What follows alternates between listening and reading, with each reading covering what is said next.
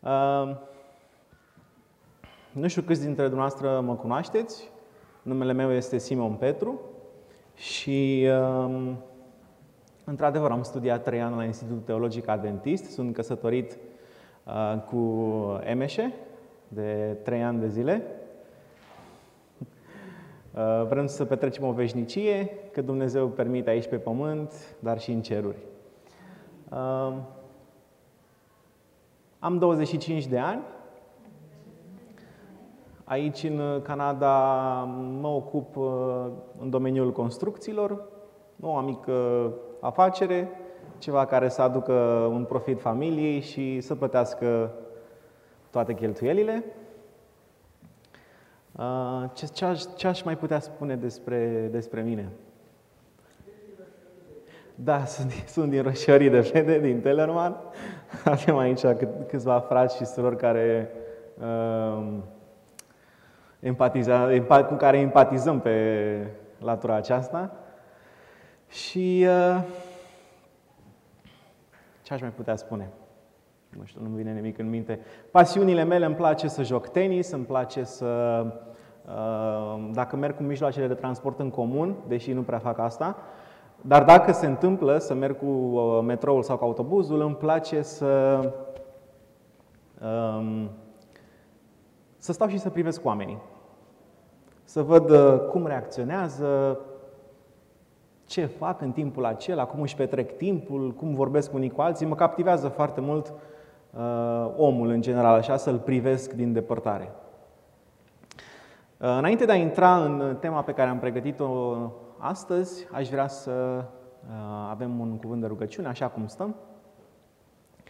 Tată Ceresc, în momentele acestea îți suntem recunoscători pentru providența și dragostea ta de care ne-ai dat dovadă până în prezent. Dorim să cerem ajutorul Tău, călăuzirea prin Duhul Tău cel Sfânt, ca mesajul care va fi transmis din acest loc să fie venit de la Tine și nu din partea mea. Să putem să învățăm uh, lucruri importante aici, legate de Tine, de interacțiunea noastră unii cu ceilalți și, nu în ultimul rând, să putem să propovăduim acest mesaj și celor care încă nu au auzit despre el. Ne încredințăm în brațul Tău și suntem recunoscători pentru toate. Amin. Uh, titlul, tema uh, acestei uh, prezentări se numește Mă îndoiesc, deci cred. Sună un pic cam ciudat, nu? Cum te poți îndoi și crede în același timp? E bine să știți că este un rol destul important pe care îndoiala îl joacă în viața noastră de creștini. Și nu numai. În general, în viața noastră. Nu prea am auzit predici despre acest subiect. Nu prea am auzit oameni care să discute despre îndoială. Câți dintre dumneavoastră ați vorbit cu fratele sau cu sora de lângă dumneavoastră sau cu prietenul vecinul, știți? Am o îndoială legată de contextul acesta sau de problema aceasta. Nu, de obicei lucrurile acestea le păstrăm personale, ca nu cumva să primim o etichetă, ca nu cumva să ne vulnerabilizăm în fața celorlalți și probabil și lucrul acesta se datorează educației pe care o avem, uh, pe care am primit-o și este un subiect sensibil, într-adevăr. Dar uh, de o importanță fantastică. Mă îndoiesc, deci cred. Și aș vrea să începem cu câteva texte. Matei, capitolul 11, versetele 2 și 3, vorbește despre uh, Apostolul Ioan. Și haideți să citim. Ioan a auzit din temniță despre lucrările lui Hristos și a trimis să-l întrebe pe ucenicii săi. Tu ești acela care are să vină sau să așteptăm pe altul? Și un alt text, uh, o altă întâmplare din Sfânta Scriptură, sunt mai multe, se află în Ioan 20 și aici este vorba despre Toma necredinciosul. Da? Cu toții știm ce s-a întâmplat. Versetul 24 uh, spune că Toma a zis Geamăn, unul din cei 12, nu era cu ei când a venit Isus. Ceilalți ucenici au zis, deci, am văzut pe Domnul. Dar el le-a răspuns. Și cum l-a răspuns? Cu o îndoială. dacă nu voi vedea în mâinile lui semnul cuielor și dacă nu voi pune degetul meu în semnul cuielor și dacă nu voi pune mâna mea în coasta lui, nu voi crede. După 8 zile, ucenicii lui Isus erau iarăși în casă și era și Toma împreună cu ei.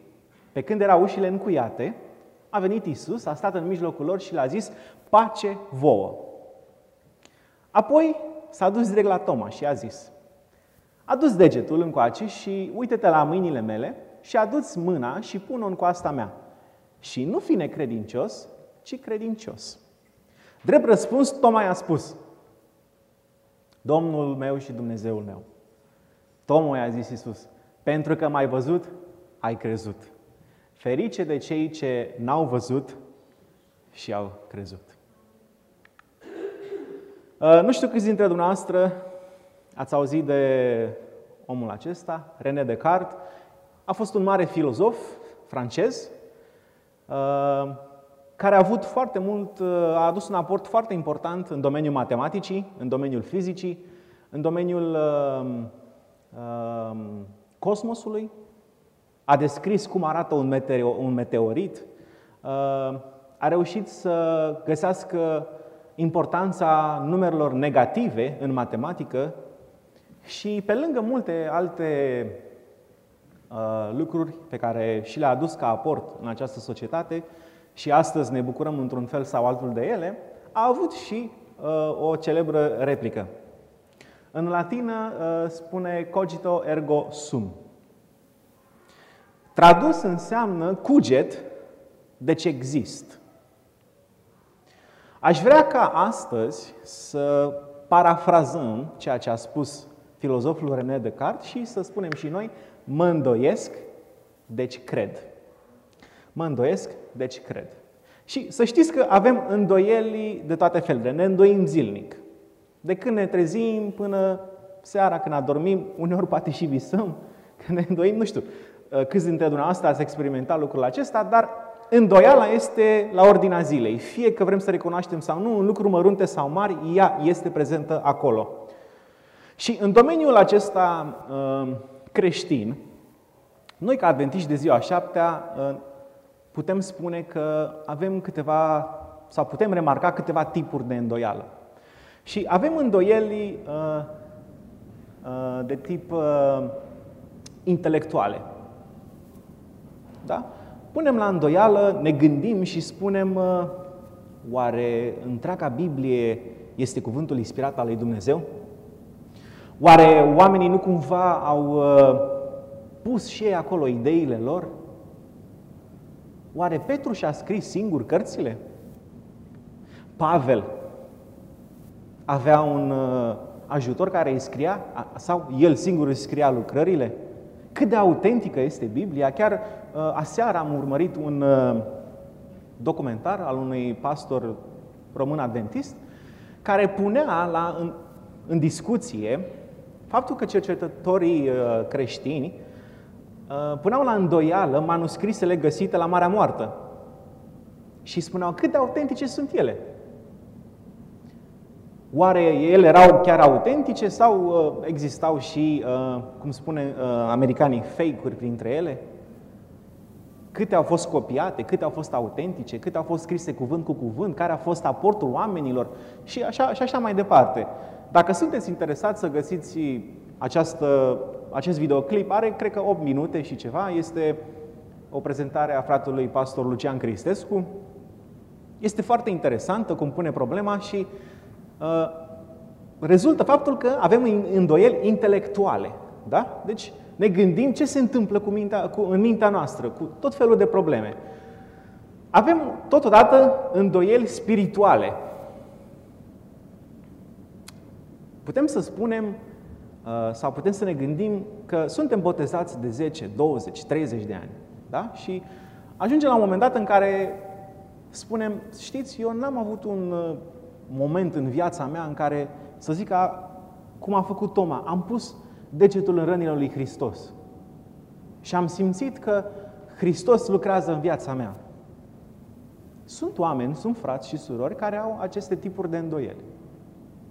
Care trăiesc în biserică, au crescut în biserică Și când mă gândesc la biserică, mă gândesc în biserica mondială, în general. Nu mă raportez numai la uh, noi ca adventiști. Avem îndoieli spirituale. Oare Dumnezeu este cu mine zilnic? Oare mă ajută El? Oare... Sau pur și simplu nu-L interesează de problemele pe care eu le am și uh, viața merge înainte, procesul biologic de reproducere își are rostul și, și așa mai departe. Și avem totodată, nu în ultimul rând, îndoieli conjuncturale. Adică, suntem bine mersi, dar dintr-o dată o persoană dragă se îmbolnăvește. Și ne punem un semn de întrebare. Dar cum se poate lucrul acesta? Cum există uh, așa ceva în biserica noastră, când fratele, sora este atât de implicat în programe, cu copii, cu predică, uh, pregătește mâncare, pregătește, ajută oamenii în nevoie și uite ce a pățit. Are boala asta acum sau dintr-o dată cineva drag nou sau personal, mie sau dumneavoastră, ne pierdem locul de muncă sau ne îmbolnăvim sau, Doamne ferește, uh, murim. Și avem îndoieli conjuncturale, probleme care apar din senin în viața noastră și ne punem întrebarea, ce se întâmplă cu viața noastră? De ce Dumnezeu permite lucrurile acestea? De ce trecem prin experiențele acestea, deși noi suntem creștini, noi suntem copii al lui Dumnezeu și am putea să spunem, noi ar trebui să fim feriți de lucrurile acestea. Și totuși se întâmplă. Și de ce se întâmplă? Și acestea sunt îndoieli conjuncturale. Uh, și ajungem la concluzia în care vom spune că nu e bine să ne îndoim. Că dacă ne îndoim înseamnă că suntem necredincioși. Dacă avem aceste feluri, aceste soiuri de întrebări în mintea noastră, înseamnă că ceva nu e în regulă cu noi. Însă să știți că am căutat în Biblie și n-am găsit nicăieri ceva care să spună că dacă te îndoiești, ești necredincios. Opusul credinței este necredința. Ați văzut ce, spunea, ce a spus Isus Hristos lui Toma? Nu fi necredincios, ci credincios. A te îndoi nu înseamnă a fi necredincios. Haideți să luăm exemplul lui Iov. Da? Iov era unul dintre cei mai credincioși oameni, unul dintre cei mai iubiți oameni de către Dumnezeu și de către oamenii de aceea, din, din lumea aceea. Și totodată era uh, un om foarte înstărit, avea tot ce îi trebuie, avea o familie numeroasă. Astăzi și-a pierdut averea, mâine și-a pierdut copiii, și-a pierdut și propria soție. Aduceți-vă aminte că i-a spus, blastă-mă pe Dumnezeu și mori. Și el îl întreabă pe Hristos, pe Dumnezeu. Dar ce se întâmplă cu viața mea? De ce îngădui tu lucrurile acestea să mi se întâmple? Are o îndoială. Dar asta nu înseamnă că el este necredincios. Și Dumnezeu îi răspunde foarte frumos. La întrebare cu întrebare. Și îl întreabă, dacă vă aduceți aminte, îi spune, unde ai fost tu când eu am, am făcut cerul și pământul? Știi tu toate planurile pe care eu le am cu tine? La întrebare cu întrebare. Cu alte cuvinte, Dumnezeu îi spunea lui Iov, știi Iov, eu înțeleg că tu ai acum un context, o problemă, dar nu poți să vezi întreaga imagine. Nu poți să vezi uh, întregul plan pe care eu l-am cu tine. Și îndoiala, am ajuns la concluzia că îndoiala este ca un vaccin. Știți, un vaccin de, de uh, un vaccin cum acționează, în compoziția lui există o structură a virusului, da? care se injectează în corpul nostru pentru ca corpul nostru să poată produce anticorpi, ca atunci când boala adevărată sau virusul adevărat vine în corpul nostru, el deja să aibă armele pregătite și să acționeze și să elimine orice virus. E bine, îndoiala este ca un vaccin pentru virusul care are să vină, pentru problema aceea mare. Și Îndoiala este bună cu o singură condiție. Să fie sinceră. Vă dau un exemplu de îndoială nesinceră. Frate, sora, nu mai vin la biserică că nu cred că aici este Dumnezeu. Îndoială nesinceră. De fapt, vrem să stăm acasă, să avem mâncarea lângă noi, să ne uităm la un film, la un serial sau să facem altceva. Știți, nu mai vreau să vin că mă deranjează aerul condiționat sau fratele sau sora nu este uh, credincios sau credincioasă. Îndoială nesinceră. Cu alte cuvinte, dacă vrei să vii la biserică, vii să te întâlnești cu Dumnezeu. Cu alte cuvinte, când spui că nu vrei să vii din diferite motive mărunte, tu spui cu alte cuvinte, aș vrea numai să stau și să-mi fac eu viața mea, să-mi fac tabieturile mele și să nu mă deranjeze nimeni. Îndoiala este bună atâta timp cât este îndoială sinceră. Atunci când căutăm scuze pentru a ne uh, ascunde în spatele lor, este o problemă. Atunci devine o problemă îndoiala. Și aș vrea să privim în Sfânta Scriptură trei cazuri în care Hristos are de-a face cu oameni care se îndoiesc. Primul caz este tatăl fiului demonizat, din Marcu, capitolul 9. Și aici se spune în text că un tată avea un fiu care era posedat de uh, un duh mut, un duh care îl chinuia, îl tăfăla pe jos, uh, făcea spume la gură, avea tot felul de, de, de probleme de genul acesta și spune că omul acesta a venit la Isus și i-a adresat următoarea întrebare. Dacă poți face ceva, dacă poți face ceva, fieți milă de noi și ajută-ne. El fusese înainte de a se întâlni cu Domnul Isus Hristos la cine? La ucenici. Și a rugat pe ucenici să-l vindece pe copil. Și ucenicii n-au putut. Și apoi s-a dus la Hristos și a spus, știi, dacă poți, uite, vindecăm și mie copilul acesta. Și Iisus eu dacă aș fi fost acolo în momentul acela, aș fi zis, m-aș fi enervat pe el, i-aș fi spus tot felul de lucruri, nu? Cum adică vii la mine, dacă vii la mine și n-ai încredere, ce înseamnă lucrul acesta? Dar Iisus Hristos îl tratează diferit și vine lângă el și îi spune, nu-l ceartă, nu îi spune necredinciosule, uh, de ce nu citești uh, Biblia, de ce nu te rogi, de ce nu faci lucruri și lucruri. Nu. Și el spune un lucru foarte frumos. Toate lucrurile sunt cu putință celui ce crede. Tu zici dacă poți. Toate lucrurile sunt cu putință. Și în momentul acela, tatăl fiului demonizat se pune în genunchi și spune, cred, Doamne, ajută necredinței mele. Dintr-o dată, în problema pe care o avea acel tânăr, că era demonizat, pentru o secundă dispare și apare o altă problemă. Necredința tatălui. Așa se întâmplă și în viaț- viețile noastre. Când avem probleme, mergem la doctori.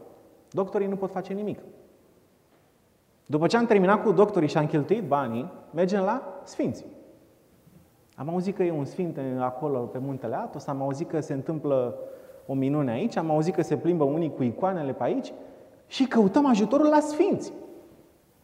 Când sfinții n-au putut să facă nimic și când nu mai avem bani, Că de obicei când se termină banii și când se termină și oamenii din jur, abia atunci mergem la Dumnezeu și spunem, Doamne, dacă poți face ceva, te rog, vindecă-mă. Cu alte cuvinte, Hristos îi spune, știi, dacă eu ți-l vindec și tu nu crezi, n-am făcut nimic. Ți-l vindec și ce faci? Rămâi cu el acolo. Cu alte cuvinte, trebuie mai întâi tu să crezi că eu pot să ți-l vindec Vedeți cum transferă de la problema fiului, e o transferă tatălui. Dacă tu nu ai credința aceea că aproapele tău poate fi vindecat, degeaba vii și mă întreb pe mine, degeaba vii și îmi cere ajutorul. Și face o remarcă foarte interesantă acest tată. Ajută necredinței mele. Ajută-mă să pot să îl înțeleg. În al doilea rând, un al doilea exemplu. Ioan Botezătorul. Textul care l-am citit la început. Matei 11. Ioan era în temniță. Da? Fusese cu Hristos, îl botezase, era totul ok. Dacă, dacă citiți Sfânta Scriptură, știți că Ioan Botezătorul a spus despre Isus Hristos că El este mielul lui Dumnezeu și că El este copilul lui Dumnezeu, El este Cel care ne va salva și după câteva săptămâni ajunge în temniță și spune următorul lucru. Ioan a auzit din temniță despre lucrurile lui Hristos și a trimis să-l întrebe pe ucenici. Tu ești acela sau trebuie să așteptăm pe altcineva? Foarte frumos. Și drept, drept răspuns, Iisus uh, le-a zis, duceți-vă și spuneți lui Ioan ce auziți și ce vedeți. Și despre ce a vorbit Iisus ucenicilor? Orbii își capătă vederea, șchiopii umblă, leproșii sunt curățați, surzi aud, morți înviază și săracilor li se propovăduiește Evanghelia. Cu alte cuvinte, Iisus Hristos n-a fost supărat pe el. I-a spus, du-te și citește Biblia, ce scrie în ea? Scrie că toate aceste lucruri trebuie să se întâmple? Dacă da, s-au întâmplat? Și dacă da, asta înseamnă că eu sunt Isus Hristos. Eu sunt cel care trebuie să vină. Vedeți cum tratează Hristos îndoielnicii? În primul rând, trebuie să ne rugăm, așa cum tatăl fiului demonizat a făcut lucrul acesta, și după ce ai comunicat cu Dumnezeu, după ce ai stabilit această relație, ce trebuie să facem? Să mergem la adevărurile din Scriptură și să vedem cum tratează El lucrurile. Ce trebuie să facem în contextul acesta?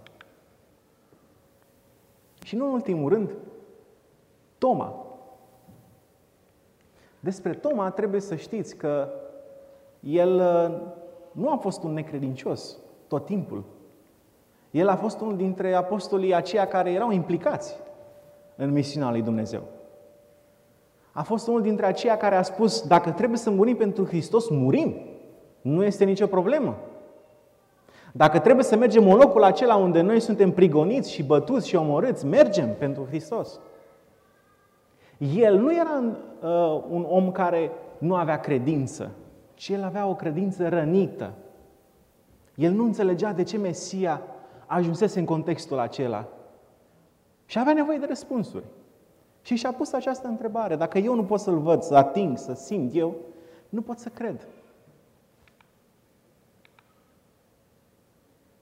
Și când avem necazuri, să știți că acționăm în două feluri.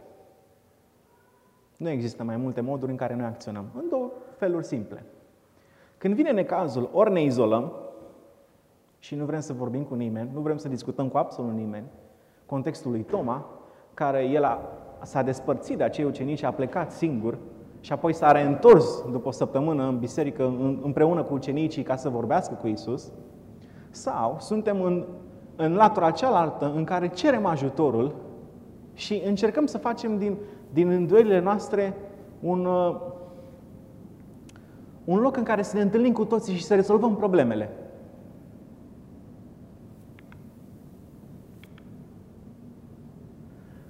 În momentul în care noi suntem sau decidem să fim izolați, lucrurile încep să crească în viața noastră. Apar probleme peste probleme. O îndoială nerezolvată aduce o altă îndoială. Și încă o îndoială, și încă o problemă, și încă o problemă. Și atunci viața noastră devine ca o mare tulbure. Și știți ce îi place lui satana să facă? Exact locul acela perfect pentru a pescui este o viață tulbure.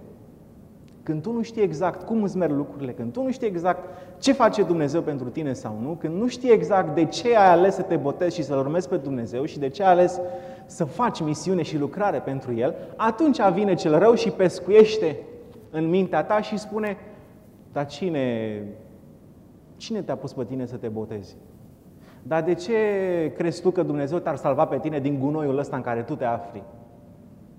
Sau cum i-a făcut lui Iov.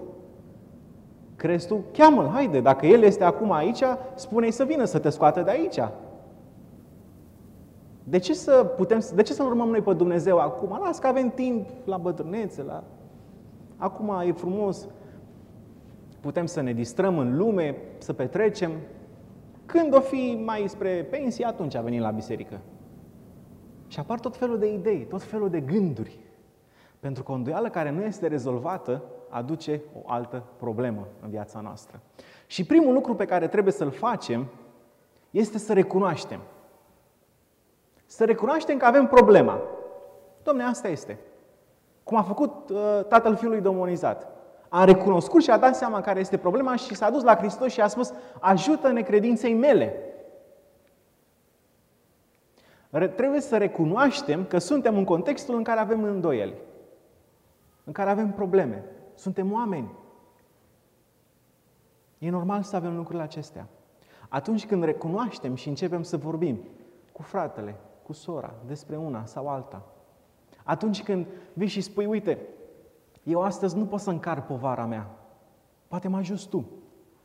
Dar să țineți cont de un lucru, că atunci când rugați pe cineva să vă ajute, el are povara dumneavoastră și povara lui. Că și el are problemele lui.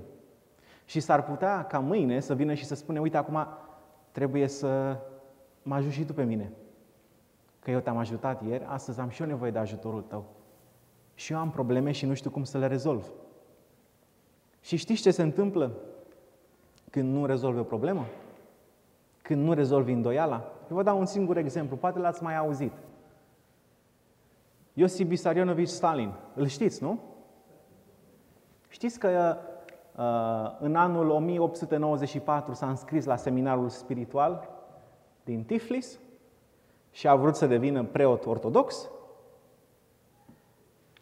Dar problema lui a fost că a avut un tată care era dependent de alcool, își bătea soția și copilul.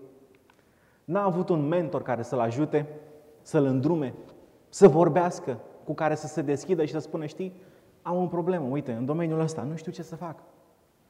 În relația mea cu Dumnezeu, nu găsesc o rezolvare. N-a avut cine să-l îndrume spre lucrurile acestea și printr-o simplă semnătură, el ucidea 10.000 de oameni. 20, 50 de mii, 60 de mii de oameni. Printr-o simplă semnătură. Deși el, în facultate, excela, avea cele mai bune rezultate. Dar pentru că a fost abuzat și pentru că n-a avut șansa de a, a-și rezolva îndoielile, s-a ajuns în locul acela, de a deveni un criminal. Hitler era mic copil pe lângă acest om.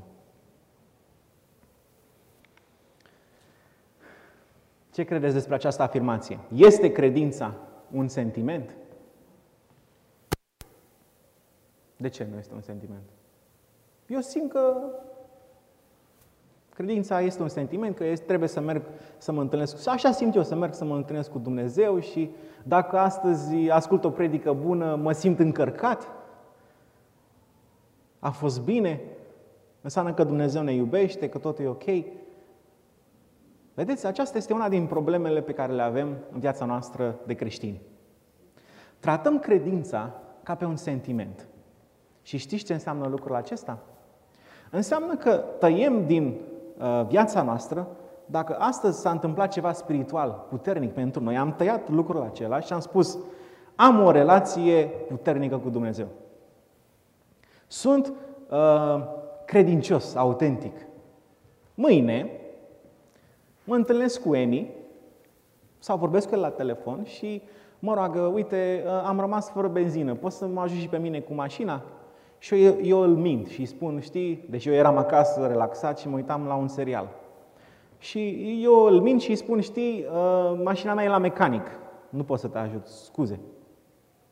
Și am tăiat momentul acela, după aia că mi-a părut rău că am zis asta, am luat momentul acela și am spus în dreptul credinței mele că sunt un păcătos și un nemernic. Asta înseamnă să ai o credință bazată pe sentiment. Dacă astăzi îți merge bine spiritual, înseamnă că Dumnezeu este cu tine și te iubește. Dacă mâine ai făcut ceva rău și îți pare rău și vrei să uh, uh, îndrepți lucrul acesta, vei spune, sunt un păcătos. Pe când Dumnezeu nu face lucrul acesta. Dumnezeu, dacă, dacă Dumnezeu ar fi să ne mântuiască pe baza ultimei noastre zile pe pământ, ar fi o catastrofă. Sau pe baza celor mai rele momente din viața noastră. Și cele bune să nu conteze. Nu! Dumnezeu ne ia cu de întregul. Niciodată n-a venit să-mi spună, uite, pentru că ai făcut asta când erai mic, nu mai ai nicio șansă. Dar poate te-ai îndreptat de atunci. Și de aceea, credința este o alegere și nu un sentiment. Am ales să fac lucrul acesta, am ales să-L urmez pe Dumnezeu și să continui în lucrarea sa, am ales să studiez, am ales să vorbesc cu Dumnezeu. Lucrurile acestea, când faci o alegere, alegerea aceea nu este pentru astăzi și mâine o altă alegere. Nu, se reînnoiește zilnic. Mai țineți minte când v-ați botezat? Legământul acela îl mai păstrați și astăzi? Mai țineți minte că pastorul venea și vă punea anumite întrebări. Întrebările acelea, și nu numai, ar trebui să vi le puneți în fiecare dimineață când vă treziți. Eu sunt un copil al lui Dumnezeu și merg pe calea aceasta. Am ales, credința este o alegere și nu un sentiment. Și îmi aduc aminte de o întâmplare cu un om care era un colecționar de plante foarte rare. Și bineînțeles că s-a dus uh, să caute plante, diferite plante, și a găsit o plantă foarte frumoasă, numai că avea o problemă, era într-o prăpastie. Și a găsit câțiva copii pe acolo care se jucau și a luat pe unul dintre ei și a spus, uite, îți dau 200 de dolari dacă te duci în prăpastia aia, am aici o funie, dacă te cobori în prăpastie, să miști și mie floarea aia. Și copilul nici nu stă pe gânduri, zice, da, rezolvăm. Nu mai așteaptă o secundă să mă duc să-l chem pe tata, să ține el de funie. Vedeți? În viața noastră de creștini este exact același lucru.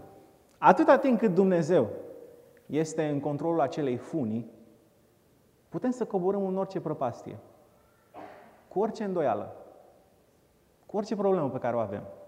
Pentru că știu sigur, știm sigur, că El nu-i va da drumul la acea funie. Sunt trei principii pe care trebuie să le aplicăm în viața noastră de creștini atunci când avem îndoieli. Primul este, așa cum a făcut și tatăl fiului demonizat, să vorbim cu Hristos. Și cum putem să vorbim cu El astăzi? Prin rugăciune. Rugându-ne la El, vorbind cu El, comunicând cu El. Dacă nu suntem atât de deschiși cu cei din jurul nostru să ne spunem îndoielile sau problemele, stai în cămăruța ta acolo și vorbește cu Hristos. Și spune, Doamne, uite, asta este problema mea, aici nu am răspuns, aici vreau să mă ajut Tu. Și după ce ai făcut asta, mergi și studiezi Scriptura. Mergi și vezi ce s-a întâmplat în contextul acela. Pentru că Biblia aceasta, cartea aceasta, nu este numai uh, o carte plină de informații istorice, plină de evenimente, nu. Te ajută în domeniul dragostei, în domeniul sănătății, cum să, cum să tratezi oamenii, cum să vorbești cu ei, cu problemele de sănătate, psihice, fizice. Găsim răspunsuri. Și trebuie să citim Cuvântul lui Dumnezeu pentru a ne renoi, a ne stabiliza credința în Dumnezeu. Și după ce am făcut lucrurile acestea, după ce am vorbit cu El, după ce am mers și am citit manualul acela despre care vorbește Dumnezeu, scrisoarea aceea de dragoste, trebuie să mergem și să acționăm. Pentru că dacă vom sta și spunem, m-am rugat, am citit, e ok. Credeți că este ok? Credeți că a dispărut orice semn de îndoială din mintea noastră? Nu. Și mi-aduc aminte de o legendă legată de Toma Necredinciosul, o legendă a unei biserici copte. Spune că după ce um, Toma a venit și a vorbit cu Hristos, după ce a primit acel, acea mustrare, nu, nu știm dacă a atins sau nu, zice că după un timp Toma iar a început să se îndoiască. Și zice că s-a dus la un prieten de-al lui care avea o afacere, un magazin și spune, uite, Mă îndoiesc chiar, nu știu ce se întâmplă. Am iar o îndoială legată de Dumnezeu. Și omul acesta îi spune, du-te de aici că n-am timp, uite, eu trebuie să pregătesc pâine pentru oameni, că dacă nu am pâine aici pentru oameni, oamenii n-au ce mânca. Și omul acesta, Toma, a plecat și pe drum zicea, băi, mă îndoiesc de nu mai pot ce să fac, ce să fac. Și s-a întâlnit iar cu o soră, croitoreasă de fel. Și îi spune, sora, uite, mă îndoiesc de nu mai pot, nu știu ce se întâmplă. Iar am ideile astea în cap, că nu mai cred, nu știu ce se întâmplă. Și uh, sora aceasta îi spune, Toma, n-am timp de tine, că uite, omul ăsta mi-a lăsat o haină, trebuie să o pregătesc, că dacă nu rămâne dezbrăcat. Și tot mergând el așa pe drum, supărat, gândindu-se la îndoirile pe care le avea, zice, cred că ar trebui să mă apuc să fac și eu ceva.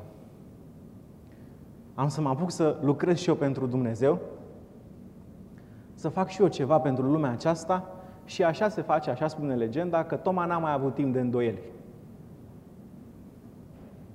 Vedeți? Nu este de ajuns să ne rugăm și să citim Sfânta Scriptură. Trebuie să și punem în aplicare ceea ce citim și vorbim cu Dumnezeu. Și vă garantez, și în viața de zi cu zi, ați văzut când lucrați intens pentru o săptămână, nu aveți timp, nu știți când trece timpul, nu știți când ați mâncat ultima dată, nu știți dacă ați vorbit sau nu cu cei dragi de acasă. Se întâmplă lucrurile așa de repede încât n-ai timp să-ți mai faci probleme. Dar dacă suntem genul acela de persoană care stăm acasă și citim cu sfințenie Sfânta Scriptură și ne rugăm zilnic, dar după aia stăm și ne uităm pe pereți și am numărat toate găurile din tavan și am văzut exact unde s-a dat cu plaster sau nu și știm exact în ce colț nu este vopsit bine, cu siguranță că vor apărea și alte gânduri pe lângă acele gânduri. Știți cu ce a venit cel rău la Adam și Eva? Oare? Oare așa e cum spune Dumnezeu? Că dacă mănânci din mărul ăsta mori? Oare? Poate cea mai frumoasă poveste de dragoste din mitologia greacă este cea a lui Orfeu și Euridis. Orfeu era fiul lui Apollo și Caliope. Era un uh, om care știa să cânte extrem de bine la harpă. Mama lui, când era, așa spune legenda, când era mic, i-a picurat câteva picături de elixir special pe limbă și de atunci a devenit cel mai bun cântăreț la harpă. Și când cânta el, ți se înmuia inima. Și s-a îndrăgostit de această tânără și frumoasă fată pe nume Euridis și uh, relația lor de dragoste era una fantastică. Plănuneau să se căsătorească, însă într-o zi când Euridis fugea de către un admirator puțin mai uh, nebun și fugând prin pădure, a fost mușcată de un animal. Și ea a murit în momentul acela. Iar bineînțeles, dacă a studiat legendele Olimpului sau mitologia greacă, știți că uh, unde te duci după ce mori în mitologia aceea? În infern, la Hades. Hades fiind unul dintre cei mai răi oameni. Orfeu n-a rezistat pierderii acesteia și s-a dus să vorbească cu Hades. Hades nu prea a fost uh, de încumetat cu el să discuți ce... Asta e. Și el ce a făcut? A început să cânte la harpă. Cântând la harpă, inima lui Hades, cea mai rea, cea mai împietrită inimă din mitologia greacă, s-a înmuiat. Și a spus, măi Orfeu, așa de frumos ai cântat, încât, uite, ți-o dau înapoi. Vei merge cu ea pe drumul acesta spre ușa aceea, dar cu o singură condiție. Ea va fi în spatele tău, tu nu ai voie să te întorci și să vezi dacă este acolo. Dacă te vei întoarce, o vei pierde pentru totdeauna. Zi și făcut, aceștia au plecat la drum și pe drum Orfeu a început să se gândească, măi, oare se ține Hades de cuvânt că el mai minte din când în când? Oare îmi va da soția înapoi? Dacă cumva ajung acolo la ușă, ies și nu, ea nu e, nu mai pot să intru. Acum dacă sunt aici, pot să mai mă târguiesc cu el un pic. Și tot mergând, mergând, având îndoieli, la câțiva metri de ușa aceea de la ieșire, s-a întors. Și a pierdut-o pentru totdeauna, așa spune legenda. Ea era acolo în spatele lui. Știți că soția lui Lot s-a făcut stană de sare pentru că s-a întors și s-a uitat înapoi. Vedeți? Viața noastră este plină de îndoieli. Cu bune sau cu rele, avem exemple în Sfânta Scriptură de cum tratează Hristos oamenii aceștia. Nu este rău să avem îndoieli, dar atâta timp când nu le tratăm sau nu sunt sincere, ele devin o problemă. De la îndoială la necredință este numai un singur pas. Însă trebuie să avem grijă.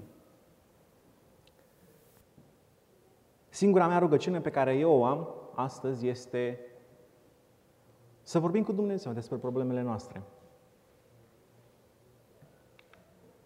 Și chiar dacă ne îndoim, să credem. Așa cum uh, am văzut și în aceste exemple ale Bibliei, așa cum Ioan a fost un om devotat, Hristos niciodată n-a vorbit rău despre el. Și nici despre tatăl fiului demonizat. Viața noastră poate să fie liniștită, dar vorba unui uh, prieten al meu, dacă mergi pe un drum drept și nu te întâlnești cu cel rău, înseamnă că mergeți în aceeași direcție. Și cam așa este.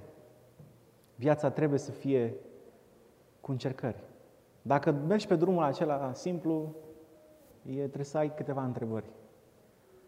Calea îngustă întotdeauna este grea și îndoielile vor apărea, fie ele intelectuale, spirituale sau conjuncturale.